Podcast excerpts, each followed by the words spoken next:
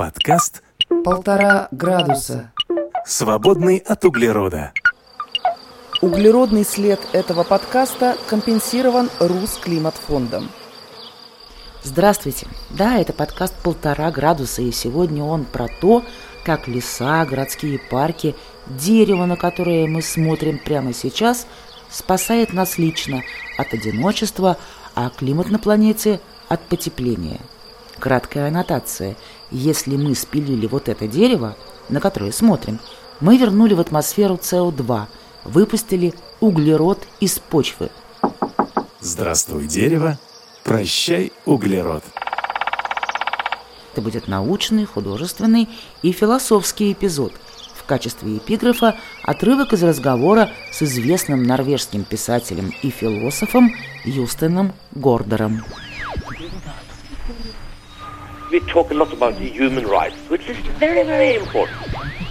Мы много говорим о правах людей, но сегодня мы должны сфокусироваться на обязанностях людей.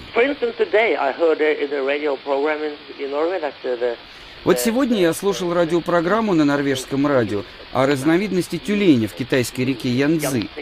Сейчас официально признано, что они исчезли. Их не существует больше. Мы теряем биологические виды. Планета Земля становится чуть-чуть хуже. Каждый год. Да, я думаю, самое главное – поделиться опытом, как сохранить жизнь на Земле. Сократ, древний философ, говорил, что не может жить за городом, потому что деревья в сельской местности не могут его ничему научить. Я не согласен с Сократом.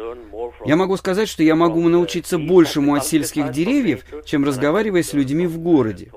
Я очень счастлив, потому что в Осло у нас так много лесов и деревьев. Но когда я приезжаю в большие города, такие как Москва или Париж или Лондон, я всегда ищу парки, потому что только в парках вам все напоминает о том, что вы принадлежите к природе, а не только к культуре. Еще одним нашим проводником среди деревьев и кустов станет Иван Сергеевич Тургенев, который описывал лес нежно и страстно. Охотник, что в XIX веке было вполне этично, он присматривался к лесу с особым вниманием – вот он идет по лесу и, возможно, думает о своей недостижимой любви певице Полине Виардо. Лес помогает не только дышать, но и убежать от грусти. Вот и лес. Тень и тишина. Статные осины высоко лепечут над вами, длинные висячие ветки берез едва шевелятся. Могучий дуб стоит как боец подле красивой липы. Вы едете по зеленой, испещренной тенями дорожке. Большие желтые мухи неподвижно висят в золотистом воздухе и вдруг отлетают. Мошки вьются столбом, светлее в тени, темнее на солнце. Птицы мирно воют. Золотой голосок малиновки звучит невинной, болтливой радостью. Он идет к запаху ландышей. Далее, далее, глубже в лес. Лес глохнет. Неизъяснимая тишина западает в душу, да и кругом так дремотно и тихо. Ну вот ветер набежал, и зашумели верхушки, словно падающие волны. Мы же прогуляемся по парку, или лучше сказать лесопарку, на севере Москвы. Он называется Покровско-Стрешнево.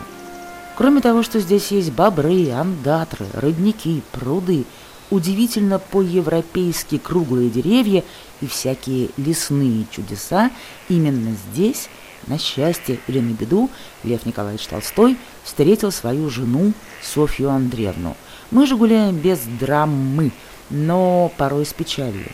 Мы – это я, эко-дилетант Лена Упорова и... Николай Шматков, директор лесного попечительского совета ФСИ. А, меня зовут Василиса Ягодина, я медиакоординатор лесной программы Greenpeace. Объясните нам, тем, кто уже давно закончил школу и которым не нужно сдавать экзамены, что такое дерево? Вот это липа. Дерево для меня это очень хороший символ жизни, которая основана на смерти. Дерево само по себе это огромная мертвая, мертвая вот такая вот структура. Вот все, что внутри дерева, это мертвая древесина, по сути дела. И жизнь в дереве таится в очень-очень тонком слое между вот этой мертвой древесиной и воздухом, ну или корой, вот скажем. Вот эта вот э, кора, да, это тоже вот мертвые, от, отмершие, э, скажем так, клетки, да. Если мы там расковыряем чуть-чуть, мы дойдем до тоненького слоя жизни, который называется камбий. Это клетки, которые делятся. Она одну клеточку дает э, наружу в кору, другую клеточку дает внутрь, формируя тоненькую-тоненькую прослойку под корой, которая проводит соки древесные. От листьев э, идет, э, идут питательные вещества к корням, обеспечивают. От листьев? От листьев, конечно. А я думала от корней. И, а, и от корней идет вода к листьям. Вот, но вот этот вот мертвый, мертвый, потом эти клетки отмирают. И вот этот вот мертвый ствол нужен для того, чтобы дерево поднялось вверх к солнцу, чтобы оно э, преодолело своих конкурентов, скажем так, и выиграло в конкурентной борьбе. Вот такая история. Все это в основном мертвое. Есть только один маленький слой, который передает энергию листьев корням, а корни Листьям. и дают нам кислород. Они перерабатывают углекислый газ э, в кислород в процессе фотосинтеза. А если же уже начинается процесс дыхания, то все идет наоборот. То есть э, деревья и вообще зеленые растения, они тоже дышат, как и мы. То есть не всегда они выделяют э, кислород для нас, иногда они его все-таки себе тоже. Все-таки в дереве для климата и для нас самое главное, что оно накапливает в себе парниковый газ, углекислый газ. Вот это очень важно. И на самом деле, вот почему мы говорили об особой важности девственных лесов или старовозрастных лесов, они накапливают в себе огромные, тысячелетиями накапливают в себе огромную массу углерода. И при всем уважении к, к труду людей, которые сажают лес, вот один гектар вот этого срубленного малонарушенного леса, его очень тяжело восстановить э, вот то количество углерода, которое он выбросит, в основном выбросит из почвы при лесозаготовке, восстановить посадкой. Это очень много надо посадить. Николай, FSC, устрашающая аббревиатура. Ну нет, это по-русски можно это ЛПС называть. Forest Stewardship Council, что переводится Лесной попечительский совет. А, собственно, что вы делаете? Вы как-то сертифицируете, да, Да, древесину? совершенно, совершенно верно. То есть самое это главное, это то, что мы разрабатываем и поддерживаем стандарты, по которым лесопользователи работают в лесу, заготавливают древесину. Но не просто заготавливают древесину, а еще они должны выделять особо ценные участки лесов, ценные для местного населения, ценные для экологии леса, скажем так, ценные, вот опять-таки, э, как называют ученые и, и экологи, это малонарушенные лесные территории э, или первозданные леса, их можно назвать, или старовозрастные леса. Вот наиболее ценные участки этих лесов лесопромышленники должны сохранять, согласно нашим стандартам. Правильно я понимаю или неправильно? Если та же самая, прости господи, Икея покупает что-то, да, то если она видит э, ваш сертификат, она знает, что она покупает древесину правильную, да, Очень многие сейчас э, крупные, скажем так, ритейлеры или производители, они выставляют требования к своим поставщикам, что да, у них должно быть FSC. Э, Некоторые, некоторые не только FSC требуют, другие есть схемы сертификации. Э, Но, тем не менее, многие сходятся, что FSC это, может, там не идеальная, но наиболее надежная из э, схем добровольной лесной сертификации. Тогда каким образом у нас такие огромные поставки в Китай идут э, просто нелегальной черной древесины? Ну, вот как раз одна из проблем, что далеко не все требуют. У нас в России сертифицировано порядка трети э, от общей площади лесов, переданных в аренду с целью заготовки древесины. Две трети остается. Китайский рынок начинает потихонечку требовать сертифицированную древесину. В основном для тех поставок, которые... Китай же это такая большая мебельная фабрика, паркетная фабрика, бумажная фабрика, которая снабжает весь мир. Вот когда у них поставки идут там э, дальше в Европу, в Северную Америку, они начинают потихонечку требовать FSC. А внутренний рынок Китая, к сожалению, требует только цену а, маленькую, а происхождение древесины их не очень беспокоит. И сколько раз я с китайцами говорил, в том числе и с э, органами управления леса, и с таможенной службой, я говорил, вы знаете, что у нас есть незаконные рубки? Они говорят, да, мы знаем, но это дело ваше российское. Документы нормальные, нормальные. А решайте свои проблемы на своей стороне российской, в чем-то они правы. Окей, Василиса, Я хотела добавить, на самом деле это такой очень сильно распространенный миф про поводу китайцев и о том, что они главная беда наших лесов. На самом деле Россию по поставкам леса в Китай уже давно обгоняет Новая Зеландия. То есть маленькая Новая Зеландия, которая настроила на своей территории такую систему лесного хозяйства, которая позволяет ей и сохранять э, малонарушенные лесные территории, и при этом выра- выращивать э, коммерческую древесину и даже продавать ее на экспорт. Россия такая богатая лесами, и это, к сожалению, накладывает некий отпечаток, когда то, чего у тебя много, ты, как правило, не ценишь. И у нас очень-очень-очень много мифов э, про лесное хозяйство. Они очень пустили такие мощные корни в сознание очень большого количества людей. На самом деле нам грозит тем, что через 10-15 лет, по расчетам ученых, э, в России закончится запас э, коммерческой древесины, и мы начнем, это парадоксально, я даже не могу себе это представить, закупать лес. Если мы продолжим кормить вот эту систему лесного варварства, которая сейчас действует в нашей стране, можно так ее а назвать. какие у нас запасы вообще? такое общее место, что Россия самая богатая лесами страна мира. Это действительно так. Если там взять по площади лесов, это более 800 миллионов э, гектар у нас общая территория лесов. Но если мы отсюда изымем притундровые леса, где какая-то коммерческая заготовка просто немыслимая, и что там заготавливают. Там какие-то такие кривые лиственницы, которые непонятно, ни на какое дело их не пустишь, да.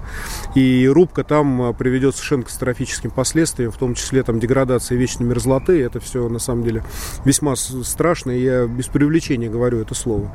Если мы оттуда изымем а, редкостойные лиственничники, которые растут на болотах а, Западной Сибири, да, Вот на болотистых почвах, это огромные такие пространства, где дерево отстоит от дерева далеко, болотистые почвы, там а, ни дорог, ничего нет, э, и, и тоже никакая там всерьез вывозка нет, хотя этим лесам тоже, некоторым из них угрожает опасность, но уже не от лесного сектора. Вот тоже, простите, один из таких мифов, что у нас вот во всем виноваты лесные компании, да, или заготовительные, а газовики, а линейщики, а д- добывающие компании, они вот по, по данным ВВФ, по крайней мере, с которым я встречался, это там Это один из, Всемирный э, фонд дикой Всемирный природы, фонд дикой природы. Они говорят о том, что это третий по масштабу фактор деградации вот тех, тех самых малонарушенных лесных территорий. Давайте Э, просто да. опишем эту ситуацию. То есть вот стоит это дерево, да, где-нибудь в тундре, приходит оленевод, ему нужно, как бы у него что-то бензин кончился, да? Или э, что происходит? Нет, как, нет, каким не- образом это происходит? Не, не в лениводе дело, а дело в том, что приходит э, компания по добыче полезных ископаемых э, нефти или газа, вот, и этот лес просто уничтожает, вот скажем так. Вот изымаем леса на болотах, изымаем леса вот из этой массы, которые растут по горам, по горным склонам. А, Изымаем леса, э, значит, которые растут вблизи рек, вблизи, вблизи тех самых железнодорожных путей, о которых мы, которые мы слышим, или автомобильных дорог. А, Изымаем леса, которые там граничат э, со степью и так далее. Вот, вот это вот количество эксплуатационных лесов, в которых можно заготавливать э, древесину для нужд промышленности, оно сжимается просто катастрофически. Точных оценок вам никто сейчас не скажет, но тем не менее, вот я согласен с той обеспокоенностью, которую Василиса выражает, что лесов не так много, как видно на карте. А, ну, а- а сколько их видно на карте-то вообще? Вот-вот, 800 миллионов гектар. И когда политики, лица, принимающие решения там, в министерствах или в более высоких кабинетах, видят эту цифру, видят, что у нас э, площадь лесов, э, боль- ну, почти половина страны покрыта лесами, то ли, я не помню сейчас на память, 46% или что такое, так, поч- да. почти 50, да. А зачем леса охранять? А зачем беречь леса от пожаров? Любой эффективный менеджер вам скажет, когда ресурсов столько много, и вот от этого ресурса изымается вроде чуть-чуть для нужд промышленности, 15%, да? ну зачем его охранять? Зачем а, там лесную охрану какую-то содержать так всерьез? Вот, к сожалению, исходя из вот таких вот мифов, о которых Василиса говорила, у нас принимаются государственные решения. Это не, здорово на самом деле. Еще один миф. Посадил дерево, выдохнул, а там и утро не наступай. Даже цветы на подоконнике надо поливать, причем умело. И помидоры на грядке подкармливать. Что ж говорить о лесе? Практически 90% э, посадок леса в России гибнет, поскольку мы именно сажаем с разной степенью маниакальности леса, да и то не все сажают, но очень мало на самом деле лесных энтузиастов, которые этот лес выращивают. У нас правильно э, сказал Николай, у нас есть эффективные менеджеры, и, к сожалению, они пришли к управлению лесами 20 лет назад, когда, в общем-то, было расформировано независимое лесное ведомство. Большинство специалистов лесной сферы поняли, что здесь ловить абсолютно нечего. Их эффективно эти менеджеры просто выжили из э, структур управления лесами. И плюс э, произошло сокращение лесных специалистов. До 80% мы потеряли лесничих. То есть это как раз те люди, которые на земле, в лесу, они наблюдают за лесом, они следят за его здоровьем, которые как раз-таки э, обладают необходимыми знаниями для того, чтобы лес выращивать, не только сажать, но и проходить с ним все вот эти стадии 10, 20, 30, 40 лет, достичь вместе с ним углеродного равновесия. Это очень большая потеря потерь. И вот 20 лет э, с нашими лесами происходят очень-очень-очень грустные вещи на самом деле. Я на бы, я бы, наверное, даже бы вот в чем-то, ну не то, что поспорил бы, да, с Василисой, а усугубил посыл э, в том, что есть тоже вот один из мифов, по крайней мере, вот, который я считаю мифом, что у нас вот было некое там советское прошлое, вот то, что было раньше, там, 20, чем 20 лет назад, и что-то такое, вот тогда-то все было хорошо с лесами. На самом деле проблемы растут вот как раз э, в нашем советском прошлом, когда принимались решения об огромных э, лесозаготовках, назывался концентрированные рубки, которые, ну, просто там на гигантских площадях э, тысячами и тысячами гектаров вырубался лес, и даже тогда не обеспечивалось не то, что там какие-то посадки, а просто даже естественное возобновление, потому что семена не долетали до середины вот этой выроды, да, там, и близко к середине они не могли долететь от примыкающих стен леса, потому что лес вырубался на больших, на больших территориях. А в массе-то посадок не было таких вот эффективных, потому что если бы они были, мы были бы окружены дубравами, значит, ельниками, сосняками, мы окружены осинниками, березняками с гнилой осиной и кривой порослевой березой, которая для лесной промышленности, в общем-то, кроме как немного на бумагу, никуда и не годится. Надо выступить, на самом деле, в защиту берез. Это просто у меня такая боль, что все считают березу сорняком. На самом деле это не так. Если выращивать нормально березы, из них можно получать очень ценное сырье. Оно настолько востребовано, что несколько лет назад даже э, была установлена квота на вывоз э, березняка, этого березы, фанерный кряж. Это... А что из нее делают? Из березы? Фанера и разные еще в Париже? При. Фанера над Парижем? Нет, не летать над Парижем, но до него можно доехать. Если говорить, брать официальную статистику, то больше половины посаженных деревьев, они погибают в первые годы жизни. Получается, что просто из-за того, что мы плохо сажаем в том числе, да, вся ситуация усугубляется еще больше. Мы сейчас не говорим про пожары, об этом у нас в подкасте да, Greenpeace. Подкаст. Да, отдельный подкаст, товарищи. Слушайте подкаст Greenpeace, эпизод третий. Вот, про пожары прям с места, да, с места событий. Это Урал, Это получается. на Урале, да. Mm-hmm. Это... Да, окей. Мы тут в подкасте... Полтора градуса. Не жадные. Стоит послушать драматичный эпизод подкаста «Куда смотрит Гринпис» про лесные пожары и тех, кто с ними борется. Э, ну, хватит щедрости. Вернемся в наш лесопарк. К людям, которые умеют сажать деревья посадил много, но я еще горжусь тем, что я стал за ними ухаживать. Вот, что мы приходим с кусторезами, вот, и вокруг э, убираем нежелательную растительность, которая может быть и трава, и какая-нибудь поросль осины, и что-то еще. Вот это вот самое главное, на самом деле. Посадил, потом поухаживай. У меня бабушка учила всегда. Я же э, успел советское прошлое застать. Значит, э, у меня-то оно окрашено более-менее розовыми красками, я был маленький.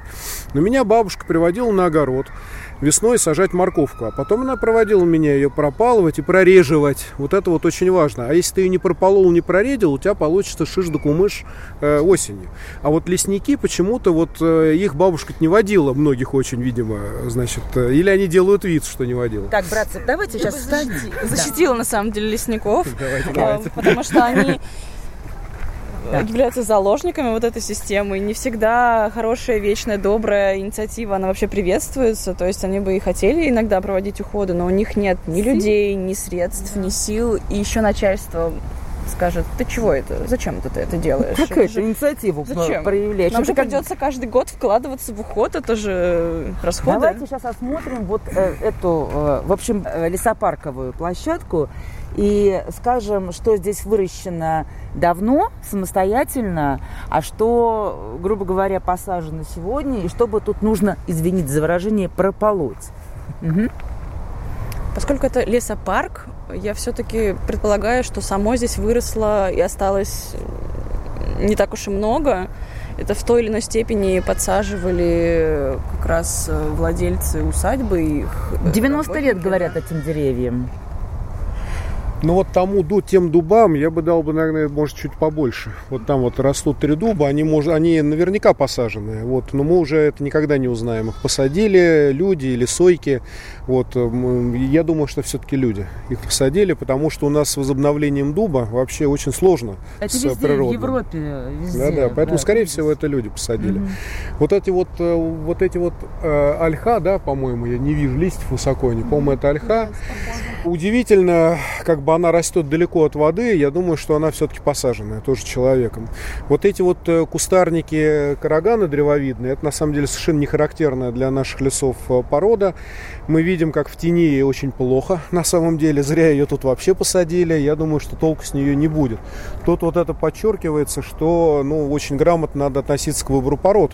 Когда э, лесоводы прошлого, так сказать, сажали парки, ту же Александрийский парк, да, допустим, около Петергофа, они же думали на десятилетия вперед, просчитывали, как вот это все будет выглядеть потом, когда разрастутся кроны и так далее.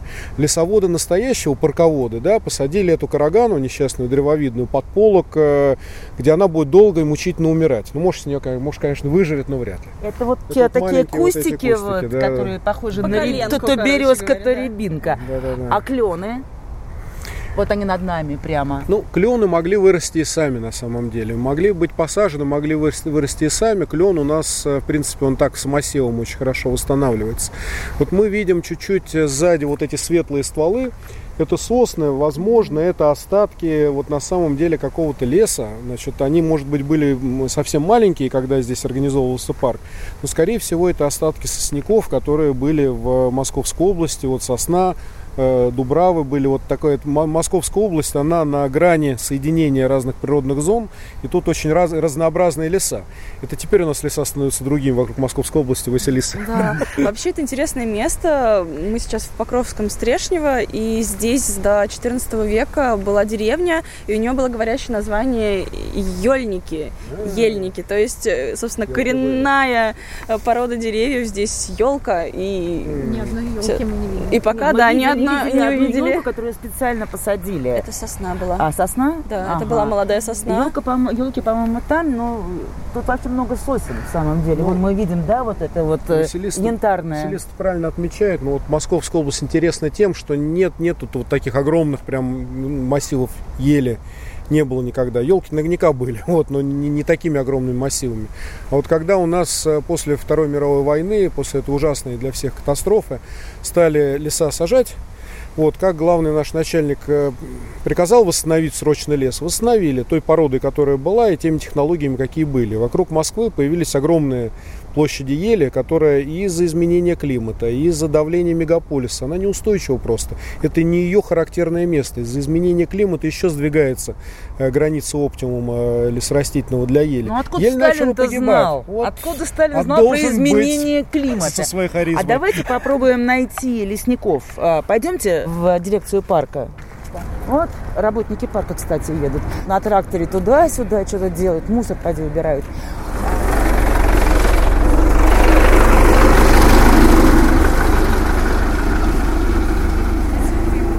Везут спиленные де- деревья, называется... Как это называется? Лесо... Прочистки? Я сомневаюсь, что это была прочистка. Что это?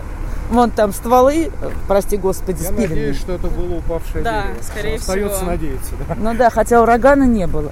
Не, Итак, ну, да. чаще всего вот таким образом вывозят как раз упавшие деревья, хотя специалисты рекомендуют вот такие вот подкосившиеся деревья все-таки приземлять. Это значит, что ты распиливаешь этот ствол и кладешь его на землю, и таким образом дерево становится кормом для своих собратьев, и это естественная подкормка для, для кучи той фауны и флоры, да, Да, в том да, числе да. мхов, лишайников, насекомых, которых человек не замечает, ходя по парку, и думает, что вот прежде всего ему должно быть комфортно в этом парке. Но если мы хотим хоть какое-то подобие уголка дикой природы, мы должны подумать о всех разных обитателях леса, для которых наш комфорт хождения по асфальтовой дорожке это не совсем их среда обитания. Лесников мы так и не нашли, да и как же их найти, если теперь это краснокнижный вид специалистов? Утешимся Тургеневым. И как этот же самый лес хорош поздней осенью, когда прилетают вальшнепы. Они не держатся в самой глуши, их надо бы наискать вдоль опушки. Ветра нет, и нет ни солнца, ни света, ни тени, ни движения, ни шума. В мягком воздухе разлит осенний запах, подобный запаху вина. Тонкий туман стоит вдали над желтыми полями. Сквозь обнаженные бурые сучьи деревьев мирно белеет неподвижное небо. Кое-где на липах висят последние золотые листья. Сырая земля упруга под ногами. Высокие сухие былинки не шевелятся. Длинные нити блестят на побледневшей траве. Спокойно дышит грудь, а на душу находит странная тревога. Идешь вдоль опушки, глядишь за собакой, а между тем любимые образы, любимые лица, мертвые и живые, приходят на память. Давным-давно заснувшие впечатления неожиданно просыпаются. Воображение реет и носится, как птица, и все так ясно движется и стоит перед глазами. Вся жизнь развертывается легко и быстро, как свиток. Всем своим прошедшим, всеми чувствами, силами, всею своей душой владеет человек.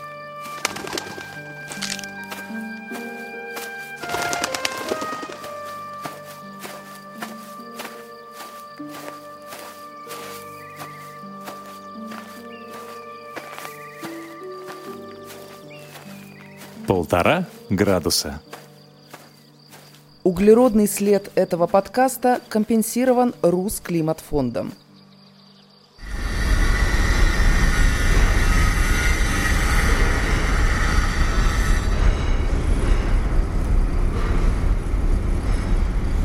Теперь мы в центре Москвы, в трех минутах от храма Христа Спасителя. Рядом Москва-река и монумент Петру Первому, который построил российский флот на русском лесе. Петр у Церетелли вышел похожим на Микки Мауса. Мастерская художников Татибадзе похожа на мастерскую художников. Тут нет мышей, тут есть такой кот. Да, нет, кошка. И тут очень много живописного леса. Прошу прощения, у меня, как всегда, я как известный великий лингвист, Гамарджоба это здравствуйте, Да, да? да. А спасибо будет Биби Малу... А, Мадлоб или Диди Мадлоба. Диди. Ди, ди, не Ди, а Д. Диди. Диди. Да, о, правильно, абсолютно. А, с ума сойти. Ну хорошо, а как будет по-грузински лес? Тхе. Э, Слово- Словосочетание такое, лягушка квакает в болоте. Бахахит алши кикинепс. И там это х, это, это буква, как раз, которая есть в, в слове лес. Тхе. Так как дерево по-грузински будет? Хе. А, а лес? Тхе. Как трудно не слишком чуткому уху отличить лес от дерева на грузинском языке, также трудно за минуту объяснить историю клана Татибадзе. Возникают разные героические персонажи. Пиросмани, про которого Пугачева спела «Миллион алых роз» на стихи поэта Вознесенского, конструктивисты Зданевичи, Коко Шанель, Пастернаки, Тифлис, он же Тбилиси, Москва, Париж и т.д. Проще сказать, что Академия художеств в Грузии носит имя одного из предков Татибадзе. Это огромная, разнопоколенческая семья, но всегда артистичная и художественная. Итак, мы в мастерской Гоги Татибадзе и его жены Иры. Ира одной рукой рисует балерину, другой варит кофе, готовит пирожные. Гоги Татибадзе с невероятной маниакальностью пишет «Лес и деревья». Пару лет назад культурная общественность была потрясена его монументальной экспозицией под прикрытием лесов и потрясается до сих пор. Вроде лес, никогда я не думал, что это может оказаться так э, тупо актуально. В том смысле, что сейчас, в 21 веке уже, ну, мне кажется, сто процентов понятно, что лес нужно сохранять как детей, что ли, малых. Уничтожается, вырубается уродскими этими государствами. Ну вот сейчас в мастерской у вас, да, кроме вот работ Иры, таких очень да. так кулинарно-прозрачных, я бы сказала, и э, балерин изящных, да. да, да, тут в основном листики. Листики, деревья, вот опять дерево пошло. Это когда я первый раз попал в Японию в 90-м году, в Токио я попал, да, я сошел с ума. Но и меня поразило вот именно вот это городские парки там. Mm-hmm. И с тех пор я начал рисовать городские парки. И вот сейчас вот я последние две работы, вот пандемию, когда нас закрыли, я почему-то вспомнил, что нужно немножко Токио возродить, да? Возродить, да. И это немножко такие анимешные. В Токио вокруг э, императорского дворца парк такой, вот там я наподглядывал таких вот каких-то ну, еще я буду сейчас писать какие-то разные. Но это немножко мне почему-то, мне кажется, что это анимешный. Вот именно мультфильм Миядзаки, что ли, мультфильм какой-то там. Ну, Миядзаки, да, похоже. Вот спокойно что... можно сидеть там какой-нибудь персонаж внизу. Да, ну как-нибудь там Софи. Да, или Тоттoro. Мы говорим о великом японском аниматоре Миядзаки, а я краем глаза смотрю на массивный стол в мастерской. Он спроектирован Гоги и его братом, тоже, конечно, художником. Это ценный канадский орех. На столешнице я вижу каждую жилку и сучок. Я вижу уважение к дереву.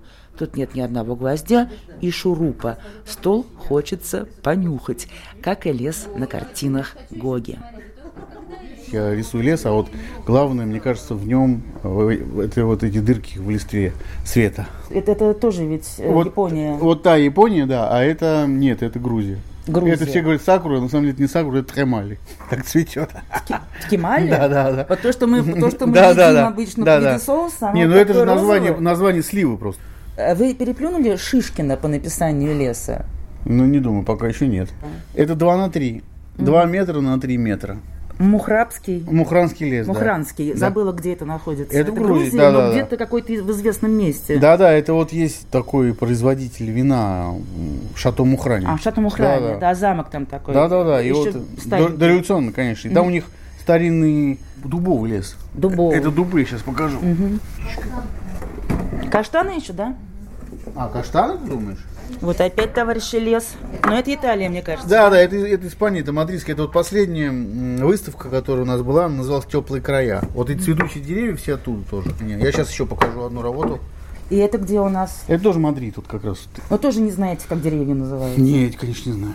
А хорошо, а у вас же еще много посвящено э, паркам, именно этим потрясающим зеленым, там, парк Баргези, по-моему, да? Да, да, Вилла, да, да. Это, это уже Италия. То есть, да. скажите, в, в скольких лесах своих и парках вы бывали? Ну, на самом деле я стараюсь побывать, ну, не знаю, если при, приезжаешь в город какой-нибудь, то в какой-нибудь парк залезть. Я помню вот мадридский вот это вот наше путешествие, мы попали как-то в марте, когда вот мартовское солнце как раз, ну, раньше я помню испытывал это в Москве, но в Москве что-то в последнее время то ли климат поменялся страшно, то ли, не знаю, вихри враждебные веют над вами. И то, и другое. Да, я думаю, сгустил. что-нибудь третье. Да, да. Ну просто вот там вот меня поразило именно вот это, когда такое яркое солнце и вот серые дома, которые ты не можешь различить из-за этого солнца. И на фоне вот этих серых домов черные ветки деревьев, а где-то уже огромный розовый там или белый цветы, это когда цветет уже. Да-да, но он такой прозрачный, тоже здесь лес. Да. То есть это не такой страшный, что называется русский лес, где баба Яга водится, да? Берендеев. Нет, нет, не Берендеев, это такой легкий, угу. там с каким-нибудь Пиноккио. Не знаю. Тоже страшновато. Это вот сюда, а это вот туда. Господи, сколько краски-то уходит на этот лес? Очень много. Ну, разные. Ну, вот это как называется? Это ультрамарин. Причем ультрамарин светлый. Ага. Есть темный. Вот индиго есть синяя. Тигр, угу. индиго такой, потом, значит, коричневые, потом зеленые, всякие ну, разные, это кобальты. Значит, да, это я понимаю, это стволы, это листики пошли. Ну, вот это, ну... Зелененькое. Сложно это все. То есть мы смотрим сейчас на палитру. Да, палитра.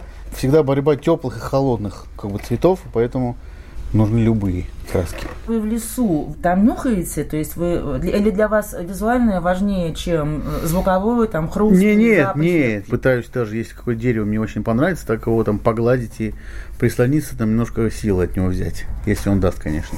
у вас есть такая тоже несколько, по-моему, картин с пиниями, по-моему, да? Да. К ним тоже прислонялись? Или там Не- смотрители парков Не, нет, это нет. это Пини, например, я вам расскажу такую вещь. Много лет мы ездили на Корсику, и вот там вообще есть уникальные такие кряжестые деревья, пробковое дерево, прям леса. И вот эта кора, ее вообще невозможно. Ее, она прям, ты понимаешь, что она вот такие толщины, она толстая, и из нее как раз делают пробку. И они очень красивые. Вот сквозь ни- них абсолютно проникает иногда такое морское солнце какое-то там. То есть это так же, как и люди, на, как сказать, на первый взгляд они все похожи, но потом, когда начинаешь приглядываться, они там разные. Точно так же и леса, и деревья, это каждое дерево, мне кажется, в общем, это. А тогда вот эти страшные случаи, когда э, ваш брат Константин умудрился где-то потеряться в лесу, Да. рассказывали, вот эти, знаете, у каждого есть страшные истории с лесом. Вот. Да. Это было все-таки под Белиси? Это было в Бакурьяне. Это мы были совсем маленькие, И и, что случилось? Зимой. Ну, шли, шли и потерялись. Я, я сейчас как помню, как вот в каких-то фильмах сквозь уже э, ночной сумрачный лес, это зима еще была, сосновый лес, он такой, я увидел огоньки, и я все думал, что все, вот вроде нас спасли. После этого не было такого страха леса, ме- Не, метафизического? нет, нет. Или в детстве ничего не Почему-то, страшно? не, нет, не, не страшно. Но был другой случай, тоже А страшный, еще- Варей, да, с младшего? Нет, это перескал. старший, наоборот, А, мы пошли... С Мананой? С Наной. С Наной. Мы пошли здесь, это у нас была такая дача в деревне Судимерки на Волге. И мы, значит, пошли утром рано за грибами и вернулись уже там через, не знаю сколько, чи- 12 часов, или 15 мы бродили по этому лесу. Когда мы там легли на какой-то лук очередной, она говорит, меня спросила им голоса, папа, мы умрем? Я говорю, да не умрем, мы подожди». У леса писателя Гогета Тибадзе лес порой мрачен, но из него всегда можно выйти. Там есть свет, утешительный лес, как у Тургенева. Где бы, брат, тут напиться, спрашиваете вы у косаря? А вон во враге колодец. Сквозь густые кусты орешника, перепутанные цепкой травой, спускаетесь вы на дно оврага. Точно, под самым обрывом таится источник. Дубовый куст жадно раскинул над водою свои лапчатые сучья. Большие серебристые пузыри, колыхаясь, поднимаются со дна, покрытого мелким бархатным мхом. Вы бросаетесь на землю. Вы напились, но вам лень пошевельнуться. Вы дышите пахучей сыростью. Вам хорошо. Но что это? Ветер внезапно налетел и промчался. Воздух дрогнул кругом. Уж не гром ли? Что за свинцовая полоса на небосклоне? Зной ли густеет? Туча ли надвигается? Но вот слабо сверкнула молния. Эда, это гроза. Кругом еще ярко светит солнце, но туча растет. Передний ее край вытягивается рукавом, наклоняется сводом. Трава, кусты, все вдруг потемнело. Скорей, вон, кажется, виднеется сенной сарай. Скорее. Вы добежали, вошли. Каков дождик, каковы молнии. Но вот солнце опять заиграло. Гроза прошла. Вы выходите. Боже мой, как весело сверкает все кругом. Как воздух свеж и жидок. Как пахнет земляникой и грибами. У вас есть еще такие работы, они почти такие бисерные, тоже с лесом. Ага. И там обязательно впендюрен. Либо ежик Да. без головы, без ножек, либо лисичка какая-нибудь, либо белочка, но ее нужно рассматривать, Да, искать. да. Вот это у вас откуда такое? Ну, я просто, мне это очень интересно, это я чувствую. Мне кажется, что, ну, когда ты находишься в каком-то пространстве, ну, в, в лесу там, если ты приглядишься, например, к кусту какому-нибудь, вот я, у меня было недавно, значит, вот тоже три работы я сделал, такие довольно большие. А- Одна называлась «Жучки и паучки». Сначала вы видите куст с цветами, а если там, значит, приблизиться и внимательно смотреть, то начинаешь видеть, что там какие-то жуки, пауки, там, не знаю, какие-то божьи коровки, там, бабочки, что-то такое. Но это незаметно. Также я думаю, что и в жизни очень много, то есть ты видишь одну ситуацию, но если ты приглядишься, там начинаются уже появляться еще какие-то штуки. У этого жука, который ползет, у него есть там семья, наверное, или какие-нибудь друзья, там, или там, не знаю, у лисы какая-то там проблема, там, к, ежику идет в гости. Но, в принципе, мне, мне нравится эта тема, именно что за якобы простыми вещами кроется ну, какая-то жизненная история там, каких-то животных. И людей то же самое. все-таки с точки зрения мировой мифологии и вот этих вот метафор, да, угу. и метафизики, для вас лес это какая прежде всего история, если уйти от ваших личных, да, вот, художественных э, предпочтений? Ну, на самом деле, ну, это легкие, наверное, не знаю, это без них невозможно. Банальненько прозвучало. Это ну, в школе ну, проходили. Ну, ну да. Лес а. это зеленые легкие планеты. А, ну вот, вот. А ну, типа вот. океан голубые. Это же мощнейшая энергия. Как бы лес это. Вот мне сестра у меня, она, она живет в Париже, и она мне рассказала, значит, какую-то историю, как, например, политика влияет на нашу жизнь, на всеобщую. Мне понравилась история, что там, я не помню, в каком государстве пришел, значит, к власти какой-то такой, знаете, типа нашего какого-то там, не знаю, популиста очередного, видимо, дорвался он. И он просто сказал, что давайте будем вырубать леса и сажать там какие-то там авокадо или не знаю что.